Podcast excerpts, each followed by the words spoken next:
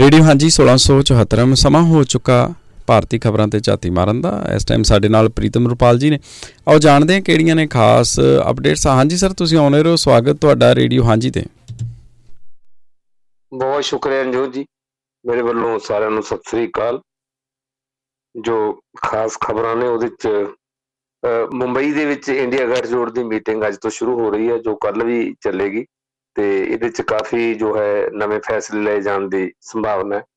ਤੇ ਹੋਰ ਖੇਤਰੀ ਪਾਰਟੀਆਂ ਦੇ ਵੀ ਜਿਹੜਾ ਹੈ ਇਸ ਗੱਠਜੋੜ ਦੇ ਵਿੱਚ ਸ਼ਾਮਲ ਹੋਣ ਦੀ ਸੰਭਾਵਨਾ ਉਧਰ ਅਕਾਲੀ ਦਲ ਤੇ ਬਹੁਜਨ ਸਮਾਜ ਪਾਰਟੀ ਨੇ ਇਸ ਗੱਠਜੋੜ 'ਚ ਨਾ ਜਿਹੜਾ ਹੈ ਸ਼ਾਮਲ ਹੋਣ ਦਾ ਫੈਸਲਾ ਕੀਤਾ ਤੇ ਅਗਲੀ ਖਬਰ ਜਿਹੜਾ ਹੈ ਚੀਨ ਨੇ ਆਪਣੇ ਨਕਸ਼ੇ ਬਾਰੇ ਜਿਹੜਾ ਹੈ ਭਾਰਤ ਨੂੰ ਸੰਜਮ ਵਰਤਣ ਲਈ ਆਖਿਆ ਉਹਨਾਂ ਨੇ ਕਿਹਾ ਕਿ ਇਹ ਨਕਸ਼ਾ ਰੁਟੀਨ ਦੇ ਵਿੱਚ ਜਿਹੜੀ ਉਹਨਾਂ ਦੀ ਇੱਕ ਰੈਗੂਲਰ ਐਕਸਰਸਾਈਜ਼ ਹੈ ਜਾਰੀ ਕਰਨਾ ਤੇ ਇਹਦੇ ਬਾਰੇ ਉਹ ਆਪਣੇ ਤੌਖਲੇ ਜਿਹੜੇ ਬਿਨਾ ਮਤਲਬ ਦੇ ਉਹ ਜ਼ਾਹਰ ਨਾ ਕਰੇ। ਜਦ ਕਿ ਕੱਲ ਦੁਬਾਰਾ ਜਿਹੜਾ ਹੈ ਕਾਂਗਰਸ ਦੇ ਸੀਨੀਅਰ ਆਗੂ ਤੇ ਸਾਬਕਾ ਪ੍ਰਧਾਨ ਰਾਹੁਲ ਗਾਂਧੀ ਦਾ ਬਿਆਨ ਆਇਆ ਕਿ ਇਹ ਬਹੁਤ ਇੱਕ ਗੰਭੀਰ ਮੁੱਦਾ ਤੇ ਅੱਗੇ ਪੰਜਾਬ ਸਰਕਾਰ ਵੱਲੋਂ ਪੰਚਾਇਤੀ ਚੋਣਾਂ ਵਾਸਤੇ ਹੁਣ ਵਾਰਡਬੰਦੀ ਦਾ ਜਿਹੜਾ ਹੈ ਅਮਲ ਸ਼ੁਰੂ ਕਰ ਦਿੱਤਾ ਤੇ ਉਧਰ ਇਸ ਮੁੱਦੇ ਤੇ ਲੈ ਕੇ ਹਾਈ ਕੋਰਟ 'ਚ ਜੋ ਹੈ ਪਟੀਸ਼ਨ ਪਾਈ ਗਈ ਹੈ, ਉਹਦੇ ਤੇ ਅੱਜ ਸੁਣਵਾਈ ਹੋਣੀ ਹੈ।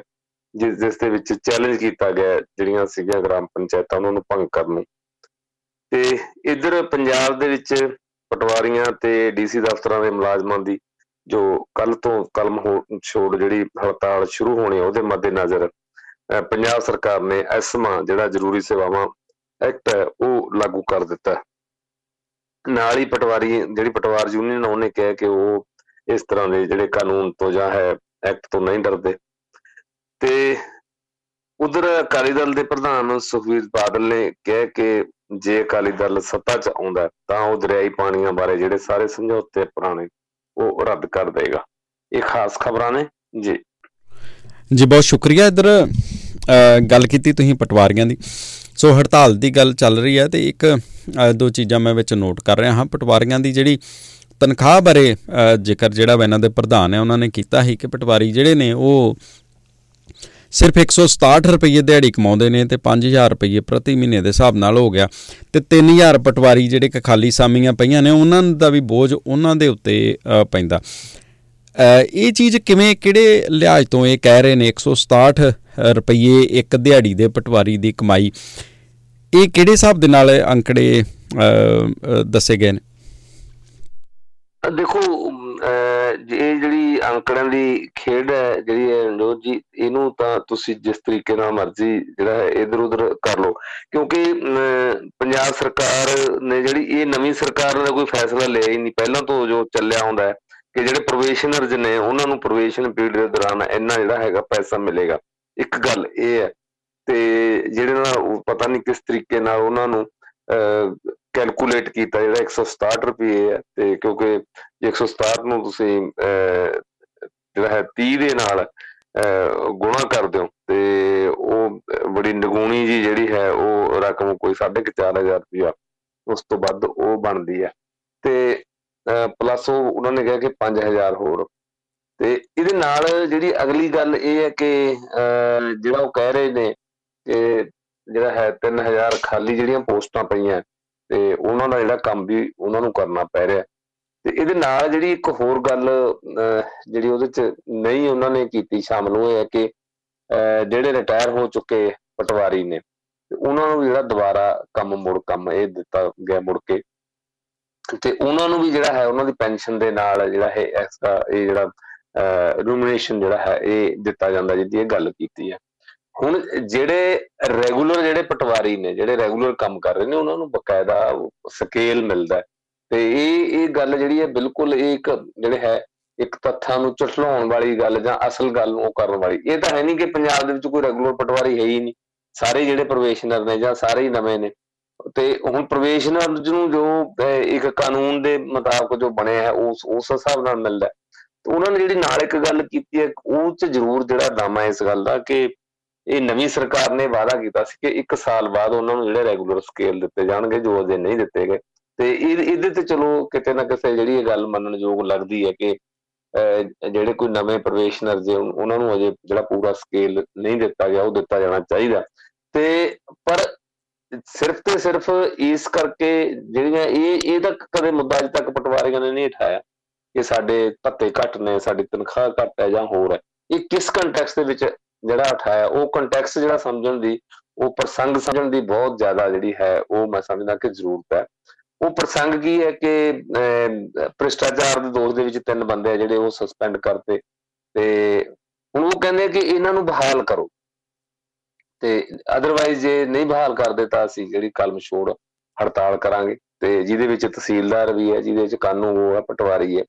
ਹੁਣ ਜੇ ਕੋਈ ਭ੍ਰਿਸ਼ਟਾਚਾਰ ਦੇ ਮਾਮਲੇ ਦੇ ਕਿਸੇ ਦੇ ਖਿਲਾਫ ਕੋਈ ਐਕਸ਼ਨ ਹੁੰਦਾ ਤੇ ਮੇਰਾ ਖਿਆਲ ਨਹੀਂ ਕਦੇ ਕੋਈ ਮੁਲਾਜ਼ਮ ਜਾਂ ਹੋਰ ਹੈ ਇਸ ਤਰ੍ਹਾਂ ਦੀ ਕਦੇ ਕੋਈ ਕਾਰਵਾਈ ਕਰਦੇ ਕਿ ਜੇ ਭ੍ਰਿਸ਼ਟਾਚਾਰ ਦੇ ਮਾਮਲੇ 'ਚ ਕੋਈ ਵੱਡੇ ਵੱਡੇ ਆਈਐਸ ਅਫਸਰਾਂ ਦੇ ਖਿਲਾਫ ਵੀ ਐਕਸ਼ਨ ਹੋਇਆ ਜਾਂ ਹੋਰ ਹੈ ਵਿਜੀਲੈਂਸ ਦੇ, ਤੇ ਵੀ ਉਹਨਾਂ ਨੂੰ ਜਿਹੜਾ ਹੈ ਇਹ ਤੁਸੀਂ ਬਹਾਲ ਕਰੋ, ਨਹੀਂ ਅਸੀਂ ਹੜਤਾਲ ਕਰਦੇ ਹਾਂ। ਠੀਕ ਹੈ, ਹੋਰ ਮਾਮਲਿਆਂ ਦੇ ਵਿੱਚ ਤੁਹਾਡੀਆਂ ਆਪਣੀਆਂ ਕੋਈ ਜੈਨੂਨ ਜਿਹੜੀਆਂ ਮੰਗਾਂ ਨੇ ਉਹਨਾਂ ਨੂੰ ਲੈ ਕੇ ਹੜਤਾਲ ਕੀਤੀ ਜਾ ਸਕਦੀ ਹੈ। ਤੇ ਸੋ ਇਹ ਜਿਹੜਾ ਵੱਡਾ ਮੁੱਦਾ, ਇਹ ਵਿਚਾਰਨ ਵਾਲੀ ਗੱਲ ਹੈ। ਪਹਿਲੀ ਗੱਲ ਤਾਂ ਰਣਜੋਤ ਜੀ ਸਾਰਿਆਂ ਨੂੰ ਪਤਾ ਹੈ। ਇਹਦੇ ਚ ਸਰਕਾਰਾਂ ਨੂੰ ਵੀ ਪਤਾ ਹੈ, ਪਟਵਾਰੀਆਂ ਨੂੰ ਖੁਦ ਵੀ ਪਤਾ ਹੈ, ਆਮ ਲੋਕਾਂ ਨੂੰ ਪਤਾ ਹੈ ਕਿ ਜੇ ਜੇ ਸਭ ਤੋਂ ਵੱਧ ਕਿਤੇ ਜਿਹੜੀ ਅਪਰੂਵਡ ਰਿਸ਼ਵਤ ਜਿਹਨੂੰ ਆਪਾਂ ਕਹਿੰਦੇ ਆ ਜਿਹਨੂੰ ਇੱਕ ਤਰ੍ਹਾਂ ਦੀ ਮਨਜ਼ੂਰਸ਼ੁਦਾ ਜਿਹੜੀ ਰਿਸ਼ਵਤ ਹੈ ਤੇ ਉਹ ਇਸ ਮਾਲ ਮਹਿਕਮੇ ਦੇ ਵਿੱਚ ਚੱਲਦੀ ਹੈ, ਜਿਹੜੀ ਪਟਵਾਰੀ ਤੋਂ ਸ਼ੁਰੂ ਹੁੰਦੀ ਹੈ, ਤਹਿਸੀਲਦਾਰ ਤੱਕ ਤੇ ਡੀਆਰਓ ਤੱਕ ਕਈ ਵਾਰੀ ਇਹ ਜਿਹੜੀ ਹੈ ਜਾਂਦਾ ਹੈ, ਇਹਦਾ ਜਿਹੜਾ ਹੈਗਾ ਤੇ ਕਈ ਵਾਰੀ ਇਹ ਕਿਹਾ ਜਾਂਦਾ ਸੀ ਕਿ ਦੇਖੋ ਜੀ ਅਸੀਂ ਪੈਸਾ ਤਾਂ ਜਿਹੜਾ ਸੀ ਇਹ ਉਹ ਕਰ ਰਹੇ ਆ ਸਾਨੂੰ ਉੱਪਰ ਪੈਸੇ ਦੇਣੇ ਪੈਂਦੇ ਆ ਜਾਂ ਹੋਰ ਹੈ ਇਦਾਂ ਦੀਆਂ ਗੱਲਾਂ। ਤੇ ਅੱਜ ਤੱਕ ਕਦੇ ਤੁਸੀਂ ਨਹੀਂ ਸੁਣਿਆ ਹੋਣਾ ਇਤਿਹਾਸ ਦੇ ਵਿੱਚ ਕਿ ਪਟਵਾਰੀਆਂ ਨੇ ਇਕੱਠੇ ਹੋ ਕੇ ਕਦੇ ਆਪਣੀਆਂ ਤਨਖਾਹਾਂ ਦੇ ਮਾਮਲੇ ਨੂੰ ਲੈ ਕੇ, ਕਿਉਂਕਿ ਇਹ ਤਾਂ ਹੁਣ ਜਿਹੜਾ ਇਸ਼ੂ ਜਿਹੜਾ ਮਿਸਟਰ ਢੀਂਡਸਾ ਦਾ ਜਿਹੜਾ ਬਿਆਨ ਆਇਆ ਨਾ, ਜਿਹੜੀ ਜਿਹਦੀ ਤੁਸੀਂ ਗੱਲ ਕੀਤੀ ਹੈ ਉਹ ਇਸ ਕੰਟੈਕਸਟ ਦੇ ਵਿੱਚ ਆਇਆ ਕਿ ਐਸਮਾ ਜਿਹੜਾ ਹੈਗਾ ਉਹਨੂੰ ਲਾਗੂ ਕਰਨ ਦਾ ਫੈਸਲਾ ਕੀਤਾ ਸਰਕਾਰ ਨੇ। ਤੇ ਪਰ ਹੋਇਆ ਅਸਲ ਦੇ ਵਿੱਚ ਜਿਹੜਾ ਹੈ ਕਿ ਕਦੇ ਵੀ ਉਹਨਾਂ ਨੇ ਆਪਣੀ ਇਸ ਮੰਗ ਨੂੰ ਲੈ ਕੇ ਕਿ ਸਾਡੀਆਂ ਤਨਖਾਹਾਂ ਵਧਾਈਆਂ ਜਾਣ ਜਾਂ ਸਾਡੇ ਤੇ ਕੰਮ ਦਾ ਵਾਧੂ ਜਿਹੜਾ ਹੈਗਾ ਬੋਝ ਨਾ ਪਾਇਆ ਜਾਵੇ। ਉਹ ਤਾਂ ਸਗੋਂ ਖੁਸ਼ ਹੁੰਦੇ ਆ ਜੇ ਉਹਨਾਂ ਨਾਲ ਹੋਰ ਦੋ ਪਿੰਡ ਲਾ ਦਿੱਤੇ ਜਾਂਦੇ ਆ। ਤੇ ਉਹਨਾਂ ਨੂੰ ਪਤਾ ਹੈ ਕਿ ਉਸ ਪਿੰਡ ਦੇ ਲੋਕਾਂ ਨੇ ਵੀ ਫਰਦਾਂ ਲੈਣ ਵਾਸਤੇ, ਨੰਬਰ ਲੈਣ ਵਾਸਤੇ, ਟ੍ਰਾਂਸਫਰ ਵਾਸਤੇ, ਲੋਨ ਵਾਸਤੇ ਤੇ ਆਰਡਰ ਰਹਿਣ ਕਰਾਉਣ ਵਾਸਤੇ ਜਾਂ ਜ਼ਮੀਨ ਬਾਅਦ ਦੇ ਵਿੱਚ ਪੱਕ ਕਰਾਉਣ ਵਾਸਤੇ ਜਾਂ ਹੋਰ ਉਹ ਅਲਟੀਮੇਟਲੀ ਉਹਨਾਂ ਕੋਲ ਹੀ ਆਉਣਾ। ਤੇ ਜਦੋਂ ਉਹਨਾਂ ਕੋਲ ਆਉਣਾ ਤਾਂ ਕੁਝ ਨਾ ਕੁਝ ਉਹਨਾਂ ਨੇ ਜਿਹੜੀ ਫੀਸ ਆ ਉਹ ਲੈਣੀ ਹੈ ਤੇ ਫੀਸ ਭਾਵੇਂ ਕਿਤੇ ਸਾਨੂੰ ਪਤਾ 60 ਰੁਪਏ ਹੈ ਕਿਤੇ 15 ਰੁਪਏ ਹੈ ਕਿਸੇ ਚੀਜ਼ ਦੀ ਜਾਂ ਹੋਰ ਤੇ ਉਹ ਹੁਣ ਗੱਲ ਇੱਥੇ ਥੋੜੀ ਖੜਦੀ ਹੈ ਇਹ ਇਹ ਤਾਂ ਇੱਕ ਕੈਸ਼ ਦੀ ਗੱਲ ਹੋਗੀ ਮੈਨੂੰ ਨਹੀਂ ਲੱਗਦਾ ਪੰਜਾਬ ਦਾ ਕੋਈ ਪਟਵਾਰੀ ਜਿਹੜਾ ਹੈ ਆਪਣੀ ਤਨਖਾਹ ਕਦੇ ਹੈ ਖਜ਼ਾਨੇ ਦੇ ਵਿੱਚੋਂ ਜਾਂ ਜਦੋਂ ਹੁਣ ਤਾਂ ਅਕਾਊਂਟਸ ਦੇ ਵਿੱਚ ਜਾਂਦੀ ਹੈ ਕਦੇ ਕਢਾ ਕੇ ਉਹਨੂੰ ਵਰਤਦਾ ਹੋਏਗਾ। ਤੇ ਕਿਉਂਕਿ ਰੋਜ਼ਾਨਾ ਦਾ ਹੀ ਇਹ ਹੈ ਇਹ ਨਹੀਂਗਾ ਕਿ ਉਹ ਰੋਜ਼ਾਨਾ ਜਿਹੜੀ ਡੀਲਿੰਗ ਦੇ ਵਿੱਚ ਉਹਦੇ ਕੋਲ ਇੱਕ ਕਿਸਾਨ ਹੀ ਜਾਂਦਾ ਜਾਂ ਕੋਈ ਹੋ ਜਾਂਦਾ। ਪਤਾ ਨਹੀਂ ਕਿੰਨੇ ਕ ਜਾਂਦੇ ਆ। ਹੁਣ ਤਾਂ ਪੰਜਾਬ ਦੇ ਸਾਰੇ ਹੀ ਇਲਾਕਿਆਂ ਦੇ ਵਿੱਚ ਜਿਹੜਾ ਜ਼ਮੀਨਾਂ ਦੀ ਖਰੀਦੋ ਫਰੋਖਤ ਦਾ ਕੰਮ ਇਸ ਤਰੀਕੇ ਦਾ ਜਿੱਥੇ ਨਵੇਂ-ਨਵੇਂ ਬਿਲਡਰ ਆ ਗਏ, ਕਲੋਨੀਆਂ ਬਣ ਗਈਆਂ, ਉੱਥੇ ਇਹ ਚੀਜ਼ਾਂ ਹੋਰ ਵੱਧ ਗਈਆਂ ਨੇ। ਹੋਰ ਬਹੁਤ ਜ਼ਿਆਦਾ ਜਿਹੜਾ ਹੈਗਾ ਵੱਡੇ ਲੈਵਲ ਤੇ ਹੋ ਗਈ, ਜਿਹੜੀ ਜਿਹਨੂੰ ਮੈਂ ਇੱਕ ਮਨਜ਼ੂਰ ਸੁਧਾ ਰਿਸ਼ਵਤ ਵਾਲੀ ਗੱਲ ਕਹੀ ਹੈ। ਤੇ ਇਹ ਕਿਉਂਕਿ ਲੋਕਾਂ ਨੇ ਆਪਣਾ ਕੰਮ ਕਰਵਾਉਣਾ ਹੁੰਦਾ, ਉਹਨੂੰ ਹੁੰਦਾ ਵੀ ਜੇ ਮੇਰੇ ਦੋ ਚੱਕਰ ਲਵਾ ਤੇ ਮੇਰਾ ਤਾਂ 1000 ਰੁਪਇਆ ਹੋਰ ਜਾਊਗਾ ਵੀ ਇੱਥੇ ਬੈਟਰ ਹੈ ਵੀ ਇੱਥੇ ਆਪਾਂ ਦੇ ਕੇ ਆਪਾਂ ਬਿਠਾ, ਬੈਠ ਕੇ ਆਪਣਾ ਕੰਮ ਕਰ ਲਈਏ। ਇੱਕ ਜਿਹੜੀ ਹੋਰ ਬਿਲਕੁਲ ਜਿਹੜੀ ਚੀਜ਼ ਰਿਕਾਰਡ ਤੇ ਹੈ, ਤੇ ਇਹ ਕਦੇ ਕਿਸੇ ਨਾ, ਕਦੇ ਚੈਨਲ ਵੀ ਨਹੀਂ ਉਠਾਉਂਦਾ ਕਦੇ ਮੀਡੀਆ 'ਚ ਵੀ ਨਹੀਂ ਆਉਂਦੀ, ਹੋਰ ਪਟਵਾਰੀ ਨੇ ਅੱਗੇ ਆਪਣੇ ਨਾਲ ਜਿਹੜੇ ਹੈਗੇ 6 6 7 7 5 5 ਜਿਹੜੇ ਆਪਣੇ ਹਲਕੇ ਦੀ ਸਮਰੱਥਾ ਦੇ ਮੁਤਾਬਕ ਮੁਲਾਜ਼ਮ ਰੱਖੇ ਹੋਏ ਨੇ। ਉਹ ਉਹ ਜਿਹੜੇ ਪ੍ਰਾਈਵੇਟ ਜਿਹੜੇ ਮੁਲਾਜ਼ਮ ਨੇ, ਜਿਹੜੇ ਪਟਵਾਰੀ ਕੋਲੇ ਕੰਮ ਕਰਦੇ ਪਟਵਾਰੀ ਉਹਨਾਂ ਨੂੰ ਤਨਖਾਹ ਦਿੰਦਾ। ਉਹ ਤਨਖਾਹ ਕਿੱਥੋਂ ਦਿੰਦਾ ਪਟਵਾਰੀ? ਆਪਣੀ ਤਨਖਾਹ ਚੋਂ ਦਿੰਦਾ। ਇਹ, ਸੋ, ਇਸ ਤਰ੍ਹਾਂ ਦੇ ਜਿਹੜੇ ਮਸਲੇ ਨੇ, ਜਦੋਂ, ਕਿਉਂਕਿ ਇੱਕ ਤਰ੍ਹਾਂ ਜਦੋਂ ਜਿਹੜੀ ਜਿਹੜੀ ਧਿਰ ਲੜ ਰਹੀ ਹੁੰਦੀ ਹੈ ਨਾ ਸਰਕਾਰ ਨਾਲ, ਕੁਦਰਤੀ ਤੌਰ ਤੇ ਮੀਡੀਆ ਦੀ ਹੋਰ ਉਹ ਹਮਦਰਦੀ ਉਸ ਧਿਰ ਨਾਲ ਹੋ ਜਾਂਦੀ ਹੈ। ਉਹਨਾਂ ਨੂੰ ਹੁੰਦਾ ਵੀ ਸਰਕਾਰ ਵਾਕਈ ਜਿਹੜੀ ਧੱਕਾ ਕਰ ਰਹੀ ਹੈ। ਸਰਕਾਰਾਂ ਧੱਕਾ ਕਰਦੀਆਂ ਵੀ ਨੇ। ਅਸੀਂ, ਮੈਂ ਇਹ ਨਹੀਂ ਕਹਿੰਦਾ ਕਿ ਜਿਹੜੀਆਂ ਸਰਕਾਰਾਂ ਨੇ ਉਹ ਦੁੱਧ ਧੋਤੀਆਂ ਨੇ ਜਾਂ ਕੁਝ ਇਦਾਂ ਦਾ ਉਹ ਨਹੀਂ ਹੈ। ਹਮੇਸ਼ਾ ਜਿਹੜੇ ਹੈ ਕਾਲੇ ਕਾਨੂੰਨ ਜਿਹੜੇ ਲਾਗੂ ਕਰਦੀਆਂ ਆਈਆਂ ਨੇ। ਮੈਂ ਇਹ ਐਸਮਾ ਹੱਕ ਦੇ ਵੀ ਹੱਕ ਚ ਨਹੀਂ ਕਿਉਂ ਕਿਉਂ ਐਸਮਾ ਲਾਗੂ ਕੀਤਾ ਜਾਵੇ? ਕਿਉਂਕਿ ਸਟ੍ਰਾਈਕ ਕਰਨ ਦਾ ਜਾਂ ਹੋਰ ਹਰੇਕ ਨੂੰ ਹੱਕ ਹੈ। ਤੁਹਾਨੂੰ ਟ੍ਰੇਡ ਯੂਨੀਅਨ ਐਕਟ ਦੇ ਤਹਿਤ ਜਿਹੜਾ ਹੈਗਾ ਤੁਹਾਨੂੰ ਹੜਤਾਲ ਕਰਨ ਦਾ ਨੋਟਿਸ ਦੇ ਕੇ ਹੱਕ ਮਿਲਿਆ ਹੋਇਆ। ਸੋ ਇਹ ਇੱਕ ਜਿਹੜਾ ਵੱਖਰਾ ਸਵਾਲ ਹੈ। ਦੂਜਾ ਸਵਾਲ ਇਹ ਵੀ ਉਹ ਹੜਤਾਲ ਤੁਸੀਂ ਕਿਸ ਵਾਸਤੇ ਕਰ ਰਹੇ ਹੋ? ਜੇ ਆਪਣੇ ਕੋਈ ਕਰਪਟ ਜਿਹੜੇ ਅਧਿਕਾਰੀ ਨੇ ਜਾਂ ਹੋਰ ਆ, ਜਿਨ੍ਹਾਂ ਖਿਲਾਫ ਜਾਂਚ ਚੱਲ ਰਹੀ ਹੈ ਜਾਂ ਹੋਰ ਆ, ਉਹਨਾਂ ਨੂੰ ਬਹਾਲ ਕਰਾਉਣ ਲਈ ਜਾਂ ਉਹ ਜਾਂਚ ਰਕਵਾਉਣ ਲਈ ਜੇ ਤੁਸੀਂ ਹੜਤਾਲ ਕਰ ਰਹੇ ਹੋ, ਭ੍ਰਿਸ਼ਟ ਜਿਹੜੇ ਲੋਕਾਂ ਨੂੰ, ਮੈਂ ਸਮਝਦਾ ਕਿ ਇਸ ਤੋਂ ਮਾੜੀ ਗੱਲ ਜਿਹੜੀ ਆ ਕੋਈ ਹੋਰ ਹੋ ਨਹੀਂ ਸਕਦੀ। ਤੇ ਬਾਕੀ ਜਿਹੜੀ ਇਹ ਤੁਸੀਂ ਵੀ ਜਿਹੜੀ ਗੱਲ ਕੀਤੀ ਹੈ, ਜਿਹੜੀ ਉਹਨਾਂ ਨੇ ਤਰਕ ਦਿੱਤੀ ਹੈ, ਜਿਹੜੀ ਦਲੀਲ ਦਿੱਤੀ ਹੈ, ਇਹ ਬਿਲਕੁਲ ਮਤਲਬ ਕਿ ਇਹ ਕਿਤੇ ਨਾ ਕਿਤੇ ਖੜਦੀ ਨਹੀਂ ਇਹ ਗੱਲ। ਠੀਕ ਹੈ, ਜਿਹੜਾ, ਜਿਹੜੇ ਕਿਸੇ ਬੱਚੇ ਨੇ ਜਿੰਨਾ ਪ੍ਰੋਵੇਸ਼ਨ ਪੀਰੀਅਡ ਹੁੰਦਾ 1 ਸਾਲ ਦਾ ਹੁੰਦਾ ਜਾਂ 1.5 ਸਾਲ ਦਾ ਹੁੰਦਾ ਜਾਂ ਹੋਰ ਹੈ। ਤੇ ਉਹਨੇ ਜਦੋਂ ਅਸੈਪਟ ਕੀਤੀ ਉਹ ਨੌਕਰੀ, ਜਦੋਂ ਜਦੋਂ ਅਸੀਂ ਕੋਈ ਤੁਹਾਨੂੰ ਸਾਨੂੰ ਨੌਕਰੀ ਦੀ ਆਫਰ ਆਉਂਦੀ ਹੈ, ਤੇ ਇਹ ਭਾਵੇਂ ਗਵਰਨਮੈਂਟ ਆਫ ਇੰਡੀਆ ਚ ਆਉਂਦੀ ਹੈ, ਭਾਵੇਂ ਕਿਸੇ ਸਟੇਟ ਗਵਰਨਮੈਂਟ ਚ ਆਉਂਦੀ ਹੈ, ਉਹਦੇ ਤੇ ਕੰਡੀਸ਼ਨ ਜੋ ਉਹਨਾਂ ਨੇ ਕਲੀਅਰ ਕੀਤੀਆਂ ਹੁੰਦੀਆਂ ਵੀ ਜੇ ਤੁਹਾਨੂੰ ਆਹ ਆਹ ਸ਼ਰਤਾਂ ਮਨਜ਼ੂਰ ਹੈ, ਤਾਂ ਤੁਸੀਂ ਅਸੈਪਟ ਕਰ ਲਓ ਸਾਡੀ ਜਿਹੜੀ ਹੈਗੀ ਇਹ ਪ੍ਰਪੋਜ਼ਲ ਹੈ, ਤੇ ਸਾਡੀ ਆਫਰ ਹੈ। ਉਸ ਤੋਂ ਬਾਅਦ ਉਹ ਅਪਾਇੰਟਮੈਂਟ ਲੈਟਰ ਜਾਰੀ ਕਰਦੇ। ਤੇ ਜਦੋਂ ਉਹਨਾਂ ਨੇ ਉਹ ਅਸੈਪਟ ਕੀਤੀ ਹੋਈ ਹੈ ਜਾਂ ਹੋਰ ਹੈ, ਫਿਰ ਇਹਦੇ ਤੇ ਜਿਹੜੀ ਹੈ ਇਹ ਗੱਲ ਦੁਬਾਰਾ ਦੁਬਾਰਾ ਦੁਹਰਾਉਣ ਦੀ ਕਿ ਸਾਨੂੰ 500 5000 ਮਿਲਦਾ ਜੀ ਪਲੱਸ ਸਾਨੂੰ ਆ ਮਿਲਦਾ 5000 ਸਾਨੂੰ, ਸਿਰਫ 10000 ਹੀ ਮਿਲਦਾ। ਤੇ ਹੋਰ ਕਿਉਂਕਿ ਉਹ ਜਿਹੜੀਆਂ ਹੈ ਸਰਕਾਰਾਂ ਸਮੇਂ-ਸਮੇਂ ਇਦਾਂ ਦੇ ਫੈਸਲੇ ਲੈਂਦੀਆਂ ਨੇ। ਹਾਲਾਂਕਿ ਖਰ ਮੈਂ ਚਾਹੁੰਦਾ ਕਿ ਇਦਾਂ ਵੀ ਨਹੀਂ ਹੋਣਾ ਚਾਹੀਦਾ। ਜੇ ਕੋਈ ਮੁਲਾਜ਼ਮ ਜਿਹੜਾ ਹੈਗਾ 24 ਘੰਟੇ ਦਾ ਮੁਲਾਜ਼ਮ ਆਪਾਂ ਕਹਿੰਦੇ ਆ ਪਟਵਾਰੀ ਨੂੰ ਤਾਂ ਤੇ ਉਹਨੂੰ ਉਹਦੀ ਸਮਰੱਥਾ ਦੇ ਮੁਤਾਬਕ ਜਿਹੜੀ ਤਨਖਾਹ, ਜਿਹੜੀ ਸੈਲਰੀ ਬਣਦੀ ਆ, ਉਹ ਦਿੱਤੀ ਜਾਣੀ ਚਾਹੀਦੀ ਹੈ ਤੇ ਜੇ ਉਹਨੂੰ ਤੁਸੀਂ ਲੈਂਡ ਰਿਕਾਰਡ ਕਲਰਕ ਵੀ ਮੰਨਦੇ ਹੋ ਪਟਵਾਰੀ ਨੂੰ, ਤਾਂ ਉਹਨੂੰ ਘੱਟੋ ਘੱਟ ਜਿਹੜੀ ਉਹ ਕਲਰਕ ਦੇ ਲੈਵਲ ਦੀ ਤਨਖਾਹ ਜਿਹੜੀ ਆ, ਉਵੇਂ ਜਿਹੜੀ ਪੂਰੀ ਮਿਲਣੀ ਚਾਹੀਦੀ ਆ from the very beginning of joining ਹਨਾ ਤੇ ਮਤਲਬ ਕਿ ਇਹ ਵੱਖਰੇ ਜਿਹੜੇ ਮਸਲੇ ਨੇ। ਤੇ ਪਰ ਇਹ ਮਸਲਾ ਉਠਾਇਆ ਉਦੋਂ ਗਿਆ ਜਦੋਂ ਉਹਨਾਂ ਨੇ ਹੜਤਾਲ ਦਾ ਇਸ ਕਰਕੇ ਧਮਕੀ ਦਿੱਤੀ। ਕਿਉਂਕਿ ਇਹ ਮਸਲਾ ਇੱਥੇ ਉਹਨਾਂ ਨੇ ਇਸ ਕਰਕੇ ਧਮਕੀ ਦਿੱਤੀ ਹੈ ਕਿ ਜੇ ਇਹ ਮਸਲਾ ਇੱਥੇ ਉੱਠਦਾ ਕੱਲ ਨੂੰ ਕਿਸੇ ਹੋਰ ਪਟਵਾਰੀ ਦੇ ਖਿਲਾਫ ਵੀ ਉੱਠੂਗਾ, ਪਰਸੋਂ ਕਿਸੇ ਤੀਜੇ ਪਟਵਾਰੀ ਦੇ ਖਿਲਾਫ ਵੀ ਉੱਠੂਗਾ। ਸੋ ਇਹ ਇੱਕ ਵੱਡਾ ਜਿਹੜਾ ਹੈਗਾ, ਇਹ ਇੱਕ ਮੈਂ ਸਮਝਦਾ ਕਿ ਇੱਕ ਨੈਕਸਸ ਹੈ ਜਿਹੜਾ ਬਹੁਤ ਵੱਡਾ, ਪੂਰੇ ਮਾਲ ਅਫਸਰਾਂ ਦਾ, ਤਹਿਸੀਲਦਾਰ ਤੋਂ ਲੈ ਕੇ ਹੇਠਾਂ ਪਟਵਾਰੀ ਤੱਕ। ਤੇ ਸਾਨੂੰ ਸਾਰਿਆਂ ਨੂੰ ਪਤਾ ਜਿਹੜੇ ਲੋਕ ਕਿਸਾਨੀ ਨਾਲ ਵੀ ਜੁੜੇ ਹੋਏ ਨੇ, ਤੇ ਜਿਹੜੇ ਲੋਕ ਹੁਣ ਇੱਥੇ ਫਲੈਟ ਖਰੀਦਦੇ ਨੇ, ਰਜਿਸਟਰੀਆਂ ਕਰਾਉਂਦੇ ਆ, ਉਹਨਾਂ ਨੂੰ ਸਾਰਿਆਂ ਨੂੰ ਪਤਾ ਹੈ ਤੇ ਕੁਝ ਰਕਮ ਜਿਹੜੀ ਹੈਗੀ ਤੁਸੀਂ ਉੱਥੇ ਤੁਹਾਨੂੰ ਚੜਾਉਣੀ ਪੈਂਦੀ ਆ। ਉਹ ਭਾਵੇਂ ਪਰਚੀ ਕੱਟਣ, ਭਾਵੇਂ ਰੈੱਡ ਕਰਾਸ ਦੀ ਕੱਟਣ, ਭਾਵੇਂ ਕੋਈ ਗੱਲ ਹੀ ਕੱਟਣ ਕਿ ਜੀ ਆ ਸਾਡੇ ਖਰਚੇ ਨੇ। ਤੁਸੀਂ ਕੋਰਟ ਫੀਸ ਵੀ ਲੀਗਲ ਹੋ ਗਈ, ਸਾਰਾ ਕੁਝ ਤੁਹਾਡੇ ਸਟੈਂਪ ਪੇਪਰ ਵੀ ਲੀਗਲ ਹੋ ਗਿਆ ਆਨਲਾਈਨ ਸਾਰਾ ਕੁਝ ਹੋ ਗਿਆ ਰਜਿਸਟਰੀ ਦਾ ਕੰਮ ਹੋ ਗਿਆ। ਪਰ ਉੱਥੇ ਜਾ ਕੇ ਜੇ ਤੁਸੀਂ ਹਾਜ਼ਰ ਹੁੰਦੇ ਹੋ, ਉੱਥੇ ਕਹਿੰਦੇ ਵੀ ਸਾਡਾ ਆ ਖਰਚਾ ਜੀ, ਸਾਡਾ 20000 ਦਾ ਖਰਚਾ ਜੀ, ਤੁਹਾਡੀ ਲੈਂਡ ਦੀ ਪ੍ਰਾਪਰਟੀ ਦੀ ਕੀਮਤ ਦੇ ਹਿਸਾਬ ਨਾਲ ਆ ਖਰਚਾ ਜੀ ਆ ਤੁਸੀਂ ਜਿਹੜੇ ਹੈਗਾ ਉੱਥੇ ਦੇ ਦਿਓ। ਸੋ ਇਹ ਜਿਹੜੇ ਇਹ ਮਸਲੇ ਨੇ, ਇਹਨਾਂ ਨੂੰ ਕਿਤੇ ਨਾ ਕਿਤੇ ਤਾਂ ਜੇ ਸਰਕਾਰ ਹੱਲ ਕਰਨ ਵਾਸਤੇ ਤੁਰਦੀ ਹੈ ਜਾਂ ਪ੍ਰਿਸਟ ਲੋਕਾਂ ਦੇ ਖਿਲਾਫ ਐਕਸ਼ਨ ਲੈਂਦੀ ਹੈ, ਉਹਨੂੰ ਤਾਂ ਵੈਲਕਮ ਕਰਨਾ ਚਾਹੀਦਾ ਹੈ ਬਾਦਰ ਤੇ ਸੋ ਇਸ ਤਰ੍ਹਾਂ ਦਾ ਜਿਹੜਾ ਇਹ ਮਸਲਾ ਹੈ।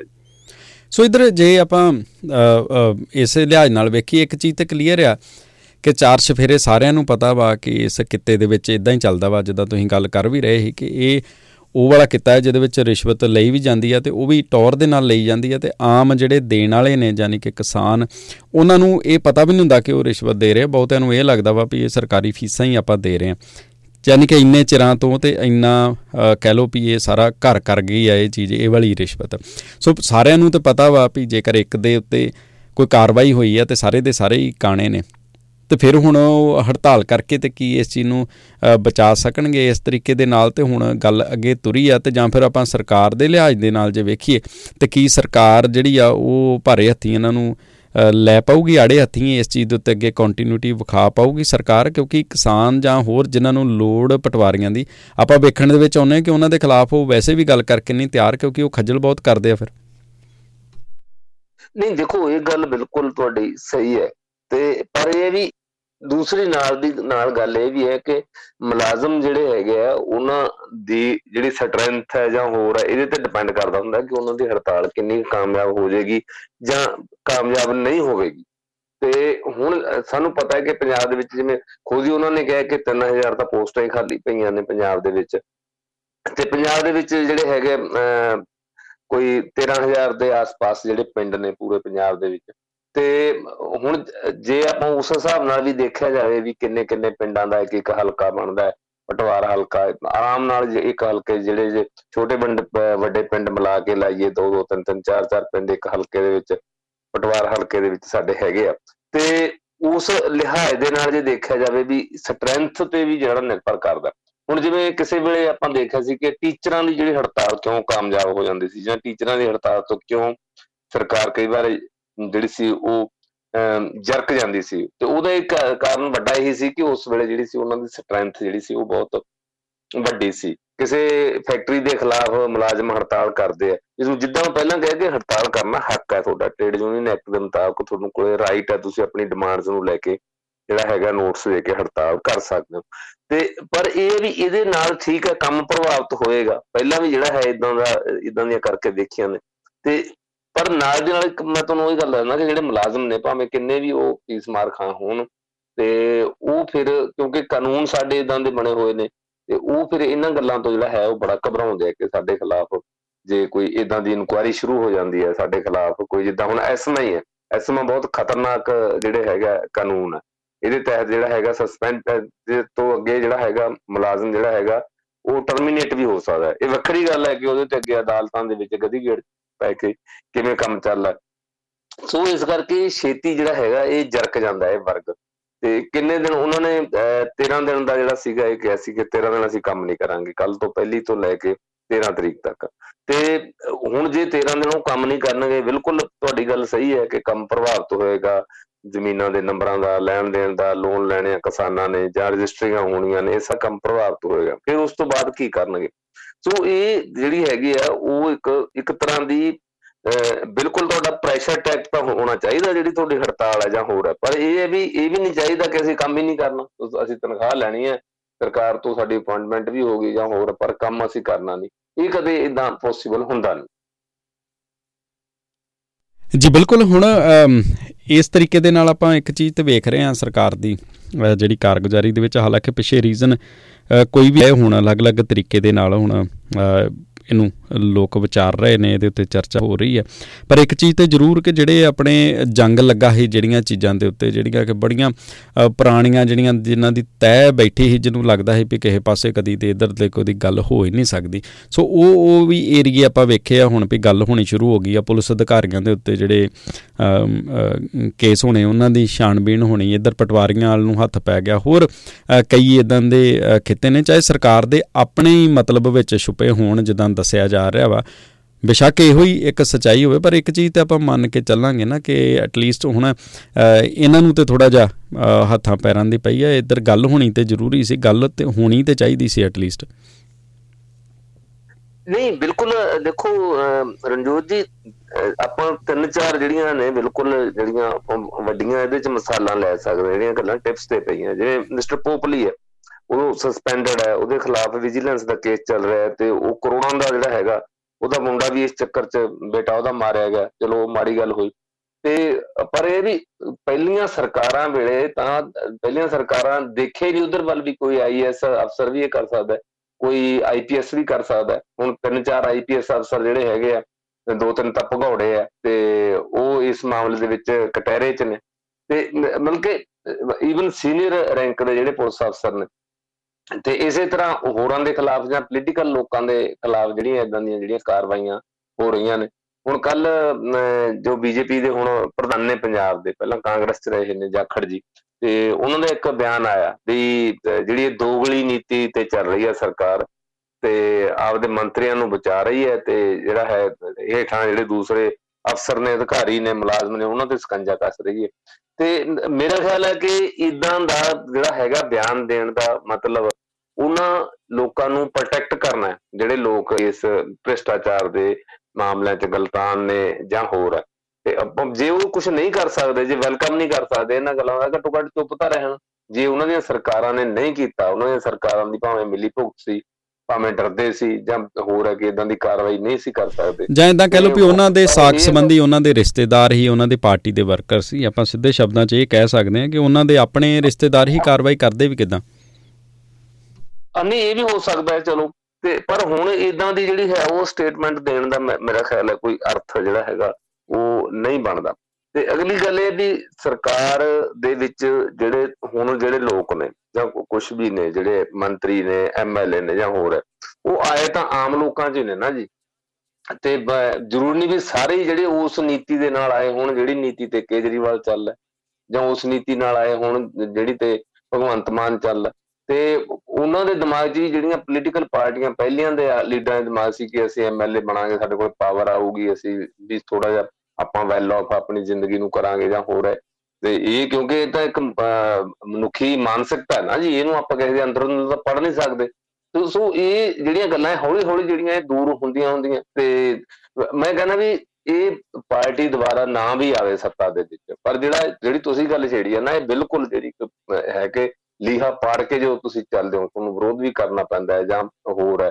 ਤੇ ਪਰ ਇਹ ਹੈਗਾ ਕਿ ਇੱਕ ਨਵੀਆਂ ਜਿਹੜੀਆਂ ਤੁਸੀਂ ਪਿਰਤਾਂ ਪਾ ਜਾਣੋ, ਫਿਰ ਅਗਲੇ ਆਉਣ ਵਾਲਿਆਂ ਵਾਸਤੇ ਮਜਬੂਰੀ ਬਣ ਜਾਂਦੀ ਹੈ ਕਿ ਹਾਂ, ਇਹ ਤਾਂ ਕਰਨਾ ਹੀ ਪੈਣਾ। ਜੀ, ਬਿਲਕੁਲ। ਇਧਰ ਜੇ ਆਪਾਂ ਇੰਡੀਆ ਗੱਠਜੋੜ ਦੀ ਗੱਲ ਕਰੀਏ ਕਰੀਏ ਤੇ ਜਿੱਦਾਂ ਅਕਾਲੀ ਦਲ ਨੇ ਆਪਣਾ ਹੁਣ ਪੱਖ ਕਲੀਅਰ ਕੀਤਾ ਵਾ, ਬਹੁਜਨ ਸਮਾਜ ਪਾਰਟੀ ਨੇ ਕਲੀਅਰ ਕੀਤਾ ਵਾ। ਈਵਨ ਜੇ ਆਪਾਂ ਇਧਰ ਮਾਇਆਵਤੀ ਦੇ ਬਿਆਨ ਦੀ ਆਪਾਂ ਗੱਲ ਕਰੀਏ, ਤਾਂ ਉਹਨਾਂ ਦਾ ਕਹਿਣਾ ਸੀ ਕਿ ਸਾਰੀਆਂ ਪਾਰਟੀਆਂ ਜਿਹੜੀਆਂ ਨੇ, ਉਹ ਹੁਣ ਬਸਪਾ ਦੇ ਨਾਲ ਜਿਹੜਾ ਗੱਠਜੋੜ ਕਰਨ ਦੇ ਲਈ ਕਾਲੀਆਂ ਨੇ। ਸੋ ਇਸ ਤਰੀਕੇ ਦੇ ਜਿਹੜੇ ਬਿਆਨ ਆ ਰਹੇ ਨੇ ਪਰ ਜੇ ਆਪਾਂ ਇਧਰ ਅਕਾਲੀ ਦਲ ਦੇ ਲਿਹਾਜ਼ ਦੇ ਨਾਲ ਆਪਾਂ ਜੇ ਵੇਖੀਏ ਤੇ ਕਿਵੇਂ ਇਸ ਫੈਸਲੇ ਨੂੰ ਆਪਾਂ ਵੇਖਦੇ ਆ ਕਿ ਇੱਕ ਵਾਜਬ ਸਟੈਪ ਆ ਇਸ ਗੱਠਜੋੜ ਤੋਂ ਪਰੇ ਰਹਿਣਾ? ਹੁਣ ਜੇ ਬੀਜੇਪੀ 'ਚ ਵੀ ਨਹੀਂ ਜਾਂਦੇ ਇਸ ਗੱਠਜੋੜ ਤੋਂ ਵੀ ਪਰੇ ਰਹਿ ਜਾਂਦੇ ਆ ਫਿਰ ਅਕਾਲੀ ਦਲ ਕੋਲ ਕੀ ਰਹਿ ਜਾਂਦਾ? ਅਕਾਲੀ ਦਲ ਦੀ ਦੇਖੋ ਇੱਕ ਸਭ ਤੋਂ ਵੱਡੀ ਸਮੱਸਿਆ ਤਾਂ ਇਹ ਹੈ ਵੀ ਜਦੋਂ ਵੀ ਕੋਈ ਪੋਲੀਟੀਕਲ ਪਾਰਟੀ ਆਪਣੇ ਜਿਹੜਾ ਹੈਗੇ, ਆਪਣੇ ਸਿਧਾਂਤ ਨੂੰ ਛੱਡ ਕੇ ਆਪਣੇ ਜਿਹੜੇ ਅਸਲੀ ਟੀਚੇ ਨੇ, ਅਸਲੀ ਨਿਸ਼ਾਨੇ ਨੇ, ਗੋਲ ਨੇ, ਉਹਨਾਂ ਨੂੰ ਛੱਡ ਕੇ ਸਿਰਫ ਤੇ ਸਿਰਫ ਇੱਕ ਸੌੜੀ ਸਿਆਸਤ ਦੇ ਵਿੱਚ ਜਾ ਕੇ ਪੈਂਦੀ ਹੈ। ਤਾਂ ਕੁਦਰਤੀ ਤੌਰ ਤੇ ਉਹ ਪਾਰਟੀ ਨੂੰ ਵੀ ਨੁਕਸਾਨ ਹੁੰਦਾ ਹੈ ਅਲਟੀਮੇਟਲੀ ਤੁਹਾਡੀ ਸਟੇਟ ਨੂੰ ਵੀ ਨੁਕਸਾਨ ਹੁੰਦਾ ਹੈ, ਤੁਹਾਡੀ ਜਥੇਬੰਦੀ ਨੂੰ ਵੀ ਨੁਕਸਾਨ ਹੁੰਦਾ ਤੇ ਇਹੀ ਕੁਝ ਸਾਰਾ ਅਕਾਲੀ ਦਲ ਨਾਲ ਹੋਇਆ। ਪਹਿਲੀ ਗੱਲ ਤਾਂ ਅਕਾਲੀ ਦਲ ਨੇ ਇੰਨਾ ਲੰਬਾ ਸਮਾਂ ਬੀਜੇਪੀ ਨਾਲ ਜਿਹੜੀ ਸਾਂਝ ਰੱਖੀ ਜਾਂ ਹੋਰ ਠੀਕ ਹੈ, ਅਕਾਲੀ ਦਲ ਇੱਥੇ ਲਗਾਤਾਰ ਸੱਤਾ ਦੇ ਵਿੱਚ ਰਹਿ ਗਿਆ ਤੇ ਜਿੱਦਾਂ ਬੀਜੇਪੀ ਵਾਲੇ ਕਲੇਮ ਕਰਦੇ ਕਿ ਜੋ ਨਾ ਸਪੋਰਟ ਕਰਦੇ ਤਾਂ ਅਕਾਲੀ ਦਲ ਦੀ ਇੱਥੇ ਸਰਕਾਰ ਨਹੀਂ ਸੀ ਬਣ ਸਕਦੀ। ਆਪਾਂ ਉਹਨਾਂ ਦੀ ਗੱਲ ਵੀ ਮੰਨ ਲੈਂਦੇ ਹਾਂ। ਪਰ ਫੈਡਰਲਿਜ਼ਮ ਦੇ ਖਿਲਾਫ ਫੈਡਰਲਿਜ਼ਮ ਦੇ ਉਲਟ ਜੋ ਫੈਸਲੇ ਸੀ ਬੀਜੇਪੀ ਦੇ, ਉਹਦੇ ਤੇ ਜਿਹੜਾ ਅਕਾਲੀ ਦਲ ਨੇ ਮੋਹਰ ਲਾਈ, ਪਹਿਰਾ ਦਿੱਤਾ, ਉਹ ਬਹੁਤ ਖਤਰਨਾਕ ਜਿਹੜਾ ਹੈ ਸਾਬਤ ਹੋਇਆ। ਕਿਤੇ ਨਾ ਕਿਤੇ ਇਹ ਜ਼ਰੂਰ ਇਹ ਗੱਲ ਹੈ ਕਿ ਅਕਾਲੀ ਦਲ ਦਾ ਜਿਹੜਾ ਗ੍ਰਾਫ ਹੈ, ਇੰਨਾ ਨੀਚੇ ਜਾਣਾ। ਤੇ ਅੱਜ ਵੀ ਜਿਹੜਾ ਹੈ ਅਕਾਲੀ ਦਲ ਕੋਲੇ ਕੋਈ ਏਜੰਡਾ ਜਿਹੜਾ ਹੈਗਾ, ਉਹ ਨਹੀਂ ਹੈ ਕਿ ਉਹ ਫੈਡਰਲਿਜ਼ਮ ਦੇ ਹੱਕ ਦੇ ਵਿੱਚ ਗੱਲ ਕਰੇ। ਮੈਂ ਕਹਿੰਦਾ ਕਿ ਅਕਾਲੀ ਦਲ ਦੀ ਮਜਬੂਰੀ ਹੋ ਸਕਦੀ ਹੈ ਕਿ ਕਾਂਗਰਸ ਨਾਲੋਂ ਨਹੀਂ ਜਾਂਦਾ, ਜਾਂ ਹੁਣ ਤੱਕ ਕੋਈ ਹੀ ਕਹਿੰਦਾ ਰਿਹਾ ਆਪਣੇ ਕਿ ਕਾਂਗਰਸ ਪੰਜਾਬ ਦੀ ਦੁਸ਼ਮਣ ਹੈ, ਕਾਂਗਰਸ ਸਿੱਖਾਂ ਦੀ ਦੁਸ਼ਮਣ ਹੈ, ਇਹ ਕਹਿੰਦੇ ਰਹੇ ਨਾ ਤੇ ਇਹ ਹੋ ਸਕਦਾ ਹੈ ਕਿ ਆਪਣੇ ਇਸ ਸਟੈਂਡ ਤੋਂ ਉਹਨੂੰ ਇੱਕ ਸ਼ਰਮ ਆ ਰਹੀ ਹੈ ਪਿੱਛੇ ਹਟਣ ਤੇ ਜਾਂ ਹੋਰ। ਹੈ ਪਰ ਜਦੋਂ ਇੱਕ ਕੋਈ ਸਾਂਝਾ ਗੱਠਜੋੜ ਬਣਦਾ ਹੈ, ਇੱਕ ਕੋਈ ਇਦਾਂ ਦੀ ਗੱਲ ਚੱਲਦੀ ਹੈ, ਤਾਂ ਉੱਥੇ ਮੇਰਾ ਖਿਆਲ ਹੈ ਕਿ ਜਦੋਂ ਫੈਡਰਲਿਜ਼ਮ ਦੇ ਹੱਕ 'ਚ ਗੱਲ ਹੁੰਦੀ ਹੈ, ਤਾਂ ਉੱਥੇ ਕਿਤੇ ਨਾ ਕਿਤੇ ਜਿਹੜਾ ਸੀ ਇਹ ਇਸ਼ੂ ਨੇ ਜਿਹੜੇ, ਤੇ ਉਹਨਾਂ ਤੇ ਅਕਾਲੀ ਦਲ ਨੂੰ ਘੱਟੋ ਘੱਟ ਕਿਤੇ ਨਾ ਕਿਤੇ ਨੇੜੇ ਤੇੜੇ ਜਾਣ 'ਚ ਕੋਈ ਹੈਜੀਟੇਸ਼ਨ ਨਹੀਂ ਸੀ ਹੋਣੀ ਚਾਹੀਦੀ, ਸਗੋਂ ਲੋਕਾਂ ਨੇ ਇਸ ਗੱਲ ਨੂੰ ਵੈਲਕਮ ਕਰਨਾ ਸੀ। ਹੁਣ ਜੋ ਜਿੱਦਾਂ ਤੁਸੀਂ ਕਿਹਾ ਕਿ ਮਾਇਆਵਤੀ ਨੇ ਕਿਹਾ ਕਿ ਸਾਰੀਆਂ ਕਾਲੀਆਂ ਨੇ, ਕੋਈ ਕਾਲੀ ਨਹੀਂ, ਕੋਈ ਸਾਰਿਆਂ ਨੂੰ ਪਤਾ ਹੈ ਕਿ ਮਾਇਆਵਤੀ ਦਾ ਜਿਹੜਾ ਸਟੈਂਡ ਹੈ, ਹਮੇਸ਼ਾ ਬੀਜੇਪੀ ਦੇ ਹੱਕ ਦੇ ਵਿੱਚ ਭੁਗਤਦਾ ਤੇ ਇਹੀ ਜਿਹੜਾ ਹੁਣ ਅਕਾਲੀ ਦਲ ਦਾ ਸਟੈਂਡ ਹੈ, ਇਹ ਬੀਜੇਪੀ ਦੇ ਹੱਕ 'ਚ ਭੁਗਤੇਗਾ। ਕਿਉਂਕਿ ਜੇ ਅਕਾਲੀ ਦਲ ਜਿਹੜਾ ਹੈਗਾ ਬੀਐਸਪੀ ਦੇ ਨਾਲ ਗੱਠਜੋੜ ਕਰਕੇ ਤੇ ਚੋਣਾਂ 'ਚ ਉਤਰਦਾ ਜਾਂ ਉਹਨੂੰ ਲੱਗਦਾ ਕਿ ਜਿਹੜਾ ਬੀਐਸਪੀ ਨਾਲ ਗੱਠਜੋੜ ਕਰਨ ਦਾ ਉਹਨੂੰ ਬੜਾ ਫਾਇਦਾ ਹੋਏਗਾ। ਹੁਣ ਪਿਛਲੀਆਂ ਚੋਣਾਂ ਦੇਖ ਲਈਆਂ, ਕਿੰਨਾ ਕੁ ਉਸ ਨੂੰ ਫਾਇਦਾ ਹੋਇਆ ਬੀਐਸਪੀ ਨਾਲ ਗੱਠਜੋੜ ਕਰਕੇ? ਪਿਛਲੀਆਂ ਵਿਧਾਨ ਸਭਾ ਚੋਣਾਂ ਵੀ ਦੇਖ ਲਈਆਂ। ਆ ਹੁਣ ਜਿਹੜੀਆਂ ਜ਼ਿਮਨੀ ਚੋਣਾਂ ਸੀ, ਇਹ ਵੀ ਦੇਖ ਲੀਆਂ ਸੀ।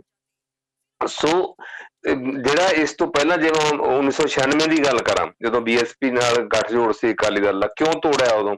ਬੀਐਸਪੀ ਨੂੰ ਬਿਨਾਂ ਪੁੱਛੇ ਉਸ ਜਿਹੜੀ ਆਪਣੀ ਪਾਰਲੀਮੈਂਟ ਦੇ ਵਿੱਚ ਜਦੋਂ ਸਾਡੇ ਅਕਾਲੀ ਦਲ ਦੇ ਨਾਲ ਇੱਕ ਵੱਡੀ ਜਿਹੜੀ ਸੀ ਜਿੱਤ ਪ੍ਰਾਪਤ ਕੀਤੀ ਸੀ, ਤੇ ਬੀਐਸਪੀ ਦੇ ਵੀ ਜਿਹੜੇ ਉਦੋਂ ਤਿੰਨ ਐਮਪੀ ਸੀਗੇ, ਤੇ ਉਹਨਾਂ ਨੂੰ ਬਿਨਾਂ ਪੁੱਛੇ ਬਾਦਲ ਸਾਹਿਬ ਨੇ ਰਾਤੇ ਰਾਤ ਜਾ ਕੇ ਬੀਜੇਪੀ ਨਾਲ ਸਾਂਝ ਪਾ ਲਈ। ਭਾਵੇਂ 13 ਦਿਨ ਸਰਕਾਰ ਰਹੀ ਬੀਜੇਪੀ ਦੀ, ਪਰ ਅਕਾਲੀ ਦਲ ਨੇ ਜਿਹੜਾ ਸੀ ਉਹ ਠੁੱਠ ਦਿਖਾਤਾ ਬੀਐਸਪੀ ਨੂੰ ਉਦੋਂ। ਤੇ ਉਸ ਤੋਂ ਬਾਅਦ ਐਸੀ ਪੱਕੀ ਸਾਂਝ ਪਈ ਤੇ ਕੇਂਦਰ ਦੇ ਵਿੱਚ, ਕੇਂਦਰ ਦੇ ਵਿੱਚ ਠੀਕ ਹੈ ਉਸ ਪਹਿਲੀ ਸਰਕਾਰ ਦੇ ਵਿੱਚ ਢੀਂਡਸਾ ਸਾਹਿਬ ਜਾਂ ਬਰਨਾਲਾ ਸਾਹਿਬ, ਉਸ ਸਮਾਂ ਉਹ ਮੰਤਰੀ ਰਹੇ। ਤੇ ਪਰ ਬਾਅਦ ਦੇ ਵਿੱਚ ਜੋ ਕੇਂਦਰ ਦੇ ਵਿੱਚ ਇੰਜੋਏ ਕੀਤਾ ਤਾਂ ਉਹ ਬਾਦਲ ਪਰਿਵਾਰ ਨੇ ਕੀਤਾ। ਸੋ ਹੁਣ ਜਿਹੜੀ ਗੱਲਬਾਤ ਹੋਈ ਹੈ, ਜਿਹਦੇ ਤੋਂ ਹੁਣ ਭੁੰਦੜ ਸਾਹਿਬ ਨੂੰ ਉਹਨਾਂ ਨੇ ਅੱਗੇ ਲਾਇਆ ਹੋਇਆ ਨੋ ਡਾਊਟ ਸੀਨੀਅਰ ਆਗੂ ਨੇ, ਇਮਾਨਦਾਰ ਵੀ ਨੇ, ਸਾਰੀ ਗੱਲ ਆਪਾਂ ਮੰਨ ਲੈਂਦੇ ਤੇ ਪਰ ਉਹਨਾਂ ਕੋਲੇ ਜਿਹੜੀ ਪੋਲੀਟੀਕਲ ਵਿਜ਼ਡਮ ਆਪਾਂ ਜਿਹਨੂੰ ਕਹਿੰਦੇ ਇੱਕ ਸਿਆਸੀ ਸਿਆਣਪ, ਉਹ ਕਿੱਥੇ ਆ ਉਹ ਕਿਤੇ ਵੀ ਜਿਹੜੀ ਆ, ਉਹ ਨਜ਼ਰ ਨਹੀਂ ਆ ਰਹੀ। ਨਾ ਪੰਜਾਬ ਬਾਰੇ ਕੋਈ ਸਟੈਂਡ ਲੈਣ 'ਚ ਪੰਜਾਬ ਬਾਰੇ ਨਾ ਕਿਸਾਨਾਂ ਦੇ ਨਾਲ ਜੀ ਉਹਨਾਂ ਨੂੰ ਮਜਬੂਰੀ ਜਾਣਾ ਪਿਆ ਜਦੋਂ ਉਹਨਾਂ ਨੂੰ ਪਤਾ ਲੱਗਿਆ ਕਿ ਸਾਨੂੰ ਪਿੰਡਾਂ 'ਚ ਨਹੀਂ ਵੰਡ ਦੇਣਾ। ਕਿਸਾਨਾਂ ਨੇ ਜੇ ਅਸੀਂ ਇਸ ਇਸ਼ੂ ਦੇ ਉੱਤੇ ਜੇ ਅਜੇ ਵੀ ਅਸੀਂ ਬੀਜੇਪੀ ਦੇ ਨਾਲ ਖੜੇ ਰਹੇ, ਕਿਉਂਕਿ ਸ਼ੁਰੂ ਦੇ ਵਿੱਚ ਤੁਸੀਂ ਸਟੇਟਮੈਂਟਾਂ ਦੇਖ ਲਓ, ਬਿਆਨ ਦੇਖ ਲਓ ਤਾਂ ਹੁਣ ਅੱਜ ਕੱਲ ਮੀਡੀਆ ਇੰਨਾ ਹੋਇਆ ਸਾਰੇ ਉੱਥੇ ਪਏ ਆ ਜਦੋਂ ਅੱਛਾ, ਖੁਦ ਜਿਹੜੇ ਹੈਗੇ ਬੀਜੇਪੀ ਵਾਲੇ ਇਹ ਕਹਿੰਦੇ ਆ ਕਿ ਸਾਨੂੰ ਤਾਂ ਫਸਾਤਾ ਅਕਾਲੀ ਦਲ ਨੇ। ਬੀਜੇਪੀ ਵਾਲੇ ਕਹਿੰਦੇ ਕਿ ਅਸੀਂ ਨਹੀਂ ਇਹਨਾਂ ਸਖਤ ਸਟੈਂਡ ਨਾ ਲੈਂਦੇ, ਅਕਾਲੀ ਦਲ ਕਹਿੰਦਾ ਵੀ ਅਸੀਂ ਕਨਵਿੰਸ ਕਰਾਵਾਂਗੇ ਕਿਸਾਨਾਂ ਨੂੰ ਤਿੰਨ ਖੇਤੀ ਕਾਨੂੰਨਾਂ ਬਾਰੇ। ਤੇ ਉਹ ਪਹਿਲੇ ਪਹਿਲੇ ਬਿਆਨ ਹਰਸਿਮਰਤ ਦੇ ਚੁੱਕ ਕੇ ਦੇਖ ਲਓ, ਵੱਡੇ ਬਾਦਲ ਸਾਹਿਬ ਦੇ ਦੇਖ ਲਓ ਸੁਖਵੀਰ ਬਾਦਲ ਦੇ ਦੇਖ ਲਓ ਕਿ ਹਾਂ ਇਹ ਬੜੇ ਜਿਹੜਾ ਹੈ ਕਿਸਾਨਾਂ ਨੂੰ ਫਾਇਦਾ ਹੋਏਗਾ, ਪੰਜਾਬ ਨੂੰ ਫਾਇਦਾ ਹੋਏਗਾ, ਇਹ ਸਾਰੀਆਂ ਗੱਲਾਂ। ਇੱਕ ਪੱਖ ਹੈ ਦੂਜਾ ਪੱਖ ਜੋ ਧਾਰਾ 370 ਦੀ ਗੱਲ ਆਈ, ਉਦੋਂ ਅਕਾਲੀ ਦਲ ਨੇ ਚੁੱਪ ਕਰਕੇ ਮੋਹਰ ਲਾਤੀ। ਅਕਾਲੀ ਦਲ ਨੇ ਉੱਥੇ ਤਾਂ ਪਾਰਲੀਮੈਂਟ ਦੇ ਵਿੱਚ ਤਾਂ ਮੋਹਰ ਲਾਉਣੀ ਲਾਉਣੀ ਸੀ ਕੈਬਨਿਟ ਦੇ ਵਿੱਚ ਅਕਾਲੀ ਦਲ ਦੇ ਮੰਤਰੀ ਸੀ ਬੀਬੀ ਹਰਸਿਮਰਤ ਕੌਰ। ਉੱਥੇ ਵੀ ਉਹਨਾਂ ਨੂੰ ਡਾਈਸੈਂਟ ਨੋਟ ਦੇਣਾ ਚਾਹੀਦਾ ਸੀ ਕਿ ਨਹੀਂ ਅਸੀਂ ਪਾਰਟੀ ਸਾਡੀ ਇਸ ਗੱਲ ਦੇ ਹੱਕ 'ਚ ਨਹੀਂ ਵੀ ਕਿਸੇ ਦੇ ਅਧਿਕਾਰ ਕੋਹੇ ਜਾਣ ਕਿਉਂਕਿ ਹਮੇਸ਼ਾ ਜਦੋਂ ਵੀ ਅਨੰਦਪੁਰ ਸਾਹਿਬ ਦਾ ਮਤਾ ਤਿਆਰ ਕੀਤਾ ਗਿਆ ਜਾਂ ਵੱਧ ਅਧਿਕਾਰਾਂ ਦੀ ਅਕਾਲੀ ਦਲ ਨੇ ਮੋਰਚੇ ਲਾਏ, ਹਮੇਸ਼ਾ ਜੰਮੂ ਕਸ਼ਮੀਰ ਦੀ ਉਦਾਹਰਨ ਦਿੱਤੀ ਜਾਂਦੀ ਰਹੀ ਕਿ ਉਹ ਜਿੱਦਾਂ ਦਾ ਉੱਥੇ ਸਿਸਟਮ ਹੈ ਇਦਾਂ ਦਾ ਪੰਜਾਬ ਨੂੰ ਦਿੱਤਾ ਜਾਵੇ, ਕਿਉਂਕਿ 1947 ਤੋਂ ਪਹਿਲਾਂ ਜਿਹੜੇ ਹੈ ਕਾਂਗਰਸ ਦੇ ਲੀਡਰਾਂ ਨੇ ਜਿਹੜਾ ਸੀ ਉਹ ਵਾਅਦਾ ਕੀਤਾ ਸੀ ਕਿ ਤੁਹਾਨੂੰ ਇਸ ਤਰ੍ਹਾਂ ਦਾ ਇੱਕ ਇੰਡੀਪੈਂਡੈਂਟ ਖੇਤਾ ਜਿਹੜਾ ਹੈ ਸਿੱਖਾਂ ਨੂੰ ਦਿੱਤਾ ਜਾਊਗਾ। ਆਪਣੇ ਆਪ ਨੂੰ ਪੰਥਕ ਪਾਰਟੀ ਕਹਾਉਂਦੀ ਸੀ। ਤੇ ਪਰ ਹੁਣ ਇਹ ਸਾਰੇ ਇਸ਼ੂ ਜਦੋਂ ਇਹ ਆਏ, ਧਾਰਾ 370 ਦੇ ਆਈ ਉਸ ਤੋਂ ਬਾਅਦ ਫਿਰ ਜਿਹੜੀ ਸਿਟੀਜ਼ਨ ਰਜਿਸਟਰ ਜਿਹੜਾ ਸੀ, ਉਹਦੀ ਗੱਲ ਆਈ ਸੀ, ਇਹ ਦੀ ਗੱਲ ਆਈ। ਤੇ ਅਮੈਂਡਮੈਂਟ ਐਕਟ ਸੀ। ਉੱਥੇ ਨਹੀਂ ਇਹ ਬੋਲੇ ਕਿਸੇ ਗੱਲ ਤੇ ਕਿ ਤੁਸੀਂ ਇਦਾਂ ਕਿਦਾਂ ਕਰ ਸਕਦੇ ਮਤਲਬ ਕਿ ਇਹ ਜਿਹੜੀਆਂ ਇਦਾਂ ਦੀਆਂ ਜਿਹੜੀਆਂ ਜਿਹੜੇ ਪੈਂਤੜੇ ਜਿਹੜੇ ਰਹੇ ਨੇ ਤੇ ਹੁਣ ਫੇਰ ਜਿਵੇਂ ਕਹਿੰਦੇ ਹੁੰਦੇ ਨਾ ਵੀ ਤਾਲੋਂ ਖੁੱਥੀ, ਡੋਮਣੀ ਗਾਵੇ ਤਾਲ, ਬੇਤਾਲ, ਉਹ ਉਹ ਗੱਲ ਜਿਹੜੀ ਹੈ ਹੁਣ ਉਹ ਸਥਿਤੀ ਅਕਾਲੀ ਦਲ ਦੀ ਬਣੀ ਹੋਈ ਆ। ਕਿਤੇ ਭੋਗ ਤੇ ਚਲੇ ਜਾਣ, ਉਹਦੇ ਪ੍ਰਧਾਨ ਜਾਂ ਹੋਰ ਉੱਥੇ ਬੋਲ ਆਉਂਦੇ ਆ, ਹੁਣ ਸੁਵੀਰ ਬਾਦਲ ਕੱਲ ਬੋਲ ਕੇ ਵੀ ਜੇ ਸਾਡੀ ਸਰਕਾਰ ਆਈ ਸੀ ਸਾਰੇ ਜਿਹੜੇ ਹੈਗੇ ਸਮਝੌਤੇ ਰੱਦ ਕਰ ਦਾਂਗੇ ਉਹ ਤਾਂ ਕੈਪਟਨ ਅਮਰਿੰਦਰ ਸਿੰਘ ਨੇ ਰੱਦ ਕਰਤਾ ਸੀ। ਪਰ ਉਹ ਰੱਦ ਹੋਣ ਦੇ ਬਾਵਜੂਦ ਉਹ ਕਿਤੇ ਗੱਲ ਕਿਤੇ ਚੱਲੀ, ਪਾਣੀ ਬੰਦ ਹੋ ਗਿਆ ਦੂਜੇ ਹਰਿਆਣਾ ਜਾਂ ਰਾਜਸਥਾਨ ਨੂੰ ਜਿਹੜਾ ਜਾ ਰਿਹਾ ਸੀ। ਤੇ ਮਤਲਬ ਕਿ ਇਸ ਕਿਸਮ ਦੀ ਜਾਂ ਜਦੋਂ ਤੁਸੀਂ ਅਜੇ ਵੀ ਉਸੇ ਸ਼ੋਸ਼ੇਬਾਜੀ ਚ ਜਿਹੜੇ ਹੈਗੇ ਉਹ ਤੁਸੀਂ ਪਾਏ ਹੋਏ ਹੁਣ ਜਦੋਂ ਲੋਕਾਂ ਨੂੰ ਪਤਾ ਹੈ ਵੀ ਮੀਡੀਆ ਜਾਂ ਹੋਰ ਇੰਨਾ ਸਰਗਰਮ ਹੈ ਸੋਸ਼ਲ ਮੀਡੀਆ, ਸਾਰੇ ਇੱਕ ਇੱਕ ਗੱਲ ਉਹ ਕੱਢ ਲਿਆਉਂਦਾ ਫੈਕਟ ਤੇ ਤੁਸੀਂ ਅਜੇ ਵੀ ਉਸ ਗੱਲ ਤੇ ਕਿ ਅਸੀਂ ਰੱਦ ਕਰ ਦਾਂਗੇ ਤੁਸੀਂ ਇੱਕ ਤਰਫਾ ਉਹਨੂੰ ਰੱਦ ਕਰਨ ਨਾਲ ਤੁਹਾਡਾ ਕੀ ਹੋ ਕੈਪਟਨ ਅਮਰਿੰਦਰ ਸਿੰਘ ਨੇ ਬਕਾਇਦਾ ਅਸੈਂਬਲੀ ਦੇ ਵਿੱਚ ਮਤਾ ਪਾਸ ਕਰਕੇ ਰੱਦ ਕੀਤਾ ਤੇ ਉਸ ਤੋਂ ਬਾਅਦ ਬਾਦਲ ਸਾਹਿਬ ਨੂੰ ਨਾਲ ਲੈ ਕੇ ਜੋ ਉਸ ਵੇਲੇ ਆਪੋਜੀਸ਼ਨ ਦੇ ਲੀਡਰ ਸੀਗੇ, ਗਵਰਨਰ ਸਾਹਿਬ ਨੂੰ ਕੋਲੇ ਆਪ ਖੁਦ ਗਏ ਤੇ ਗਵਰਨਰ ਸਾਹਿਬ ਨੂੰ ਕਿਹਾ ਕਿ ਇਹਨੂੰ ਪਾਸ ਕਰੋ। ਟਾਈਮ ਪਾ ਕੇ ਗਵਰਨਰ ਸਾਹਿਬ ਨੇ ਪਾਸ ਵੀ ਕਰਤਾ ਤੇ ਬਾਅਦ ਦੇ ਵਿੱਚ ਚੈਲੰਜ ਹੋ ਗਿਆ, ਜੋ ਅਜੇ ਤੱਕ ਜਿਹੜਾ ਹੈਗਾ ਚੱਲ ਰਹੇਗਾ ਸੋ ਇਸ ਤਰ੍ਹਾਂ ਦੀਆਂ ਜਦੋਂ ਤੁਸੀਂ ਬੇਥਵੇ ਜਿਹੜੇ ਹੈਗੇ ਜਿਹਦੇ ਨਾਲ ਤੁਹਾਡੇ ਨਾਲ ਲੋਕ ਕਿਸੇ ਗੱਲ ਨਾਲ ਸਹਿਮਤੀ ਨਹੀਂ ਹੋ ਸਕਦੇ, ਉਦਾਂ ਦੇ ਤੁਸੀਂ ਸਟੈਂਡ ਲਓਗੇ ਤਾਂ ਫਿਰ ਤੁਸੀਂ ਕੀ ਕਰੋਗੇ? ਹੁਣ ਇੱਕ ਮਾਹੌਲ ਬਣ ਰਿਹਾ ਹੈ ਬੀਜੇਪੀ ਦੇ ਖਿਲਾਫ, ਪੂਰੇ ਦੇਸ਼ ਦੇ ਵਿੱਚ। ਹੁਣ ਉਸ ਮਾਹੌਲ ਦਾ ਤੁਹਾਨੂੰ ਫਾਇਦਾ ਉਠਾਉਣਾ ਚਾਹੀਦਾ ਕਹਿੰਦੇ ਹੁੰਦੇ ਕਿ ਰਾਜਨੀਤੀ ਦੇ ਵਿੱਚ ਕੋਈ ਤੁਹਾਡੇ ਪੱਕੇ ਸਬੰਧ ਨਹੀਂ ਹੁੰਦੇ। ਕਹਿੰਦੇ ਹੁੰਦੇ ਨਾ ਕਿ ਪਿਆਰ ਤੇ ਸਿਆਸਤ ਦੇ ਵਿੱਚ ਸਭ ਕੁਝ ਜਾਇਜ਼ ਹੈ। ਤੇ ਮਤਲਬ ਕਿ ਇਹ ਜਿਹੜਾ ਹੈਗਾ ਪੱਕੇ ਸਬੰਧ ਹੋਣ ਜਾਂ ਨਾ ਹੋਣ ਦਾ ਅਕਾਲੀ ਦਲ ਨੇ ਕਿਹੜਾ ਕਦੇ ਰੱਖੇ ਮੈਂ ਪਹਿਲਾਂ ਬੀਐਸਪੀ ਨੂੰ ਬਿਨਾ ਪੁੱਛੇ ਉਦੋਂ ਬੀਜੇਪੀ ਨਾਲ ਚੜ ਗਏ। ਤੇ ਹੁਣ ਬੀਐਸਪੀ ਦੇ ਨਾਲ ਦੁਬਾਰਾ ਫੇਰ ਸਾਂਝ ਪਾ ਲਈ। ਮੈਨੂੰ ਨਹੀਂ ਲੱਗਦਾ ਕਿ ਅਕਾਲੀ ਦਲ ਨੂੰ ਕਾਂਗਰਸ ਦੀ ਭਾਵੇਂ ਅਗਵਾਈ ਦੇ ਵਿੱਚ ਗੱਠਜੋੜ ਬਣਿਆ, ਉਹਦੇ ਤੇ ਕੋਈ ਹੈਜੀਟੇਟ ਕਰਨਾ ਚਾਹੀਦਾ। ਉਹਨਾਂ ਨੂੰ ਜੇ ਲੱਗਦਾ ਕਿ ਵਾਕਈ ਉਹ ਬੀਜੇਪੀ ਨੂੰ ਲਾਂਬੇ ਕਰਨਾ ਚਾਹੁੰਦੇ ਆ, ਜਾਂ ਸਟੇਟ ਸਟੇਟ ਦੇ ਵਿੱਚ ਉਹਨਾਂ ਨੂੰ ਲੱਗਦਾ ਕਿ ਬੀਜੇਪੀ ਦੁਬਾਰਾ ਜਿਹੜਾ ਹੈ ਉਹ ਗ੍ਰੈਬ ਨਾ ਕਰ ਲੇ।